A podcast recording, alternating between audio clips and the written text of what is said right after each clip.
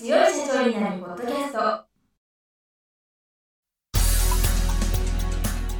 この番組は数字がちょっと苦手な中小企業経営者の方のための番組です。日頃から多くの経営者の相談に乗っている中小企業診断士と税理士の2人の対談形式で中小企業の現場の目線から専門知識を分かりやすく解説します。会社経営に数字を上手に活用していただくために会計税金融資などをテーマにお伝えしていきます。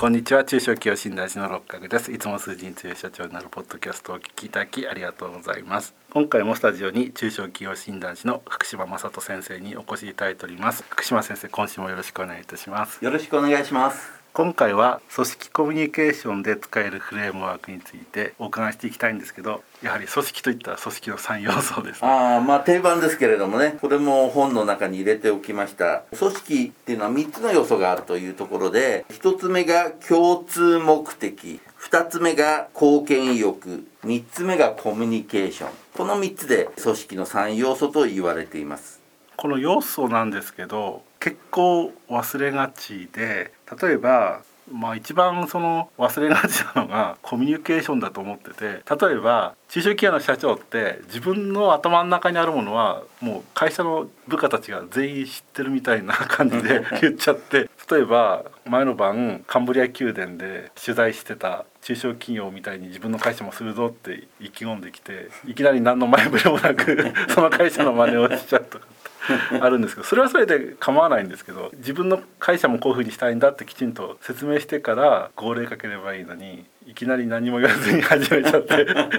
人間の人が戸惑うみたいなことがよくあるなと思うんですけど。あると思いますね。やっぱりこう社員のコミュニケーションこれは社長から従業員にもありますし上司部下もありますし同僚で横のコミュニケーションもありますしこういうコミュニケーションっていうのは血液というか潤滑油みたいなところがありますから組織の中ではこれが滞るといろんな問題が起きてくるかなと思いますそれから貢献意欲なんですけどこれは組織のために動こうとする意欲なんですけどこれをどういうふうに引き出すかっていうことがポイントでこれが実はなかなか難しくてこれを言ったら長くなっちゃうんですけど例えば金銭的なもので言えば給料を上げるとかそれからもしくは昇給をするとかキャリアパスを作るとかいろんな方法があるんですけどただ単にやりましょうだけじゃダメなので貢献意欲を引き出す何らかの施策が必要になると思うんですけどこれも結構忘れられがちかな。そうですね、会社のメンバーがうちの会社のために頑張ろうとかね。そういう意欲は大事だと思います。それをどういうふうに作るかというのが結構ねあの苦労してる会社も多いと思いますけど金銭面だけではなくて当然お金も大事なんですけど仕事のやりがいとかね個人のキャリアにつながるような目標だったりとかそういう個人とこう会社とこううまく融合して協力するような体制を作るっていうのが大事だなと思います。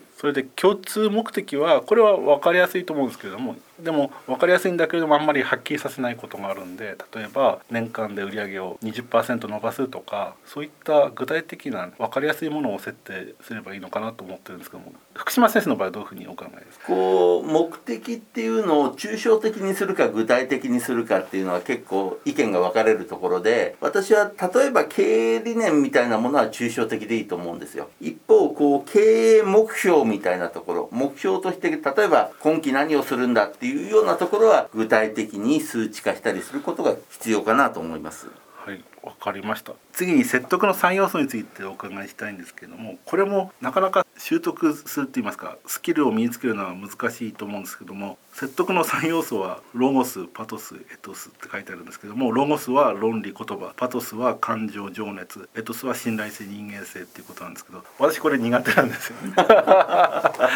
そうですか？理屈は大丈夫だなと思うんですけど、はい。やっぱり信頼性とか人間性っていうのは難しいな。大丈夫だと思いますけどね。ありがとうございます、はい、大丈夫だと思いますでもやっぱり相手に納得いただくためには3つの切り口がある。ロゴスこれは論理とか言葉ですよね。でパトスというのは感情とか気持ち。僕はよく松岡修造さん例に出すんですけどなんか一生懸命じゃないですか。なんかこの人本気だなって伝わるとやっぱりこう信頼できたりする。そしてエトスというのがエトスは少し難しいんですけど信頼性とか人間性。この人が言うんだったら納得できるっていうそういうその人そのものの信頼性がエトスだったりします。で私はこのロゴスパトスエトス全部やる必要はないんですけれども大事なのはエトスその信頼性とか人間性だと思います。この人が言うんだったらこの人がやるって言ってんだったらついてくよって言ってもらえれば仕事はうまくいくというかねうまくチームができていく。そんなようなイメージがありますね。そうですね。人間っていうのは理屈だけでは動かない面があるので、うん、福島先生の言う通りエトスが強い人っていうのはリーダーシップも高いですよね。あると思いますね。この人だったら信用しようっていうのはどなたにもあると思います。逆にこいつが言うことはすごいいいこと言ってても信用できないってあるじゃないですか。そういう意味ではエトスというその人そのものの信頼性というのは結構大事な要素だなと思いますね。はい、で次にですね PM 理論についてお伺いしたいんですけども。PM 理論はですねこれリーダーシップとか皆さんで言うと会社で管理職とかね係長とかなった時によくね研修で説明を受けるような理論です。PM とこう2つの切り口があるんですが P というのがパフォーマンス要は仕事の成果みたいなところ。仕事の成果をものすごい意識する上司とそこまで意識しない上司がいる。そういうパフォーマンス機能と M M の方はメンテナンスといって集団維持ですね。だからチームワークよく働こうとかね、面倒見がいい上司なんかこの M 型の上司。この P と M、こう組織の成果を目指すか、あるいは M メンテナンス働きやすい職場にするのかこの2つの機能を軸にして考えるのが PM 理論ですねそれでこれは4つの類型があって目標達成は強いが集団維持は弱い。それから目標達成も集団維持も弱い。目標達成も集団維持も強い。集団維持は強いが目標達成が弱いという4つの類型があってそれぞれ